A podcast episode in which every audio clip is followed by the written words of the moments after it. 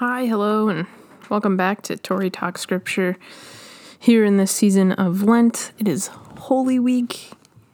What a time. Um, if you were at church on Sunday or know anything about Holy Week, we celebrated Palm Sunday on Sunday. And what an interesting uh, time that is because within a span of a few days, people go from basically having a parade for Jesus to wanting to kill him. And what a crazy concept to think about.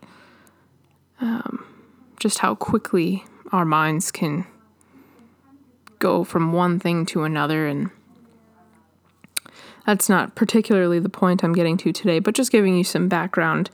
Um, as this is being recorded on a Wednesday, so some of you might listen to it today, and tomorrow is Maundy, Thursday.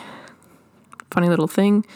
The little kids, whenever I'm like, in Holy Week, what do we celebrate on Thursday? They're like, Monday, Thursday. And I look at them and I'm like, yes, we're creating a whole new day of the week, Monday, Thursday. No, it's Maundy, Thursday, and this talks about when the Last Supper happened with his with Jesus and the disciples, and as they go to pray um, on Mount Olives, and I want to highlight a few things that, that go on in this day. Um, this may be a story that you've heard many, but take a moment to reflect on it. I think the theme that I'm seeing today is Jesus' unending grace for us and God's unending grace for us. And grace is freely given. Nothing we can do can earn that. It's just they want to give it to you. And um, I'll explain why that's the theme for today. And so,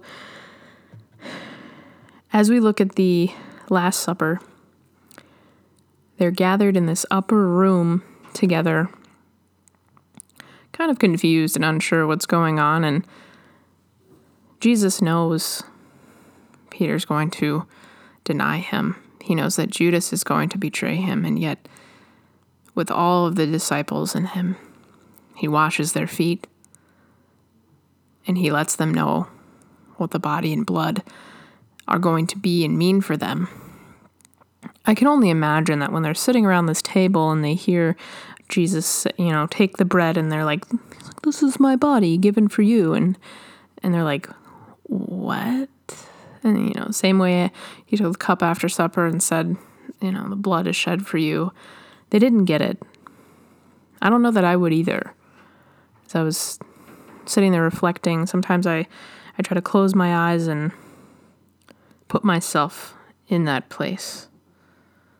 And I don't know that I would be any different. You know, so it, it, if you look, it says, um, Take this and divide it among you, for I tell you, I will not drink again of the fruit of the vine until the kingdom of heaven comes. And he took the bread and gave thanks and broke it and gave it to them, saying, This is my body given for you. Do in remembrance of me. In the same way, he took the cup as the new covenant in my blood, which is poured out for you. But the hand of him who is going to betray me is with mine on the table. So like he's talking about this. He's talking about his soon to be sacrifice, and then he then he calls out and goes, "One of you is going to betray me." And at this point, it would seem outlandish. Why would his nearest and dearest friends, companions, betray him after they knew all of the good that he did and, and continues to do and wants to do? Also, the fact that they're like what is he talking about? He's not going to die. They're still in denial about this. They don't they don't get it. They want to see it to believe it and yet he feeds them. He gives them this communion with they're in communion together and he knows about the betrayal coming. He knows about denying and it it, it makes me laugh because i'm like if it was me knowing all of what was going to happen and knowing this was just going to be a tough time, I, in my sinful nature, just couldn't do it. There's this unending amount of grace and love that Jesus has for us, even though He knows we're going to sin. Even though we think we don't deserve anything. And really, we don't because we are sinners, but Jesus offers his hand of comfort, his words of peace when we come to him with our, our broken hearts and, and we lay them down at the foot of the cross and say, I can't I can't do this anymore. There's always redemption. The story doesn't end with us dying or with him dying. And so what I always like to point out during this time is when they are going to the Mount of Olives. So, you know, Jesus knows what's coming. The disciples are still kind of like, what? And so they go up there, and, and Luke 22 and 39, it says, Jesus went out as usual to the Mount of Olives, and his disciples followed him. On reaching the place, he said to them, Pray that you will not fall into temptation. He withdrew about a stone's throw beyond them, knelt down, and prayed, Father, if you are willing, take this cup from me, yet not my will be done, but yours be done. An angel from heaven appeared to him and strengthened him. And being in anguish, he prayed more earnestly, and his sweat was like drops of blood falling to the ground. When he prays, Father, if you are willing, take this cup from me, yet not my will be done, but yours be done, might be one of the hardest prayers to pray. Jesus is saying, God, I don't want to do this, but if I have to do this, I will, and give me strength.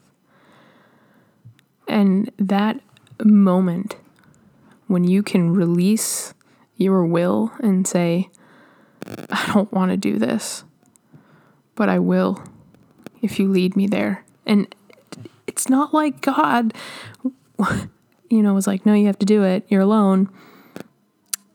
An angel from heaven appeared to him and strengthened him. And yet, he knew that God was with him and he still was in anguish and he prayed more earnestly. We're allowed to feel our feelings, to not want to do something, to tell God, this is too much. I can't. When we pray those things, often we just want someone to take it away. And there are times where God's like, no, but I'm going to give you the strength you need to do this. We have community, we have church, we have forgiveness of sins, we have the people around us that God provides and strengthens us so that we can get through these things that are so difficult that our brain says no. And God reminds us that He is with us in the anguish, in the hard times. He's with us.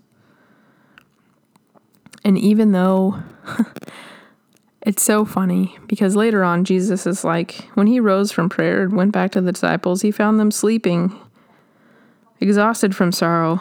He goes, Why are you sleeping? He asked them. Get up and pray so that you do not fall into temptation. He wanted them to strengthen their faith. He knew the power that praying does. And in their weakness, they just couldn't find themselves to do it.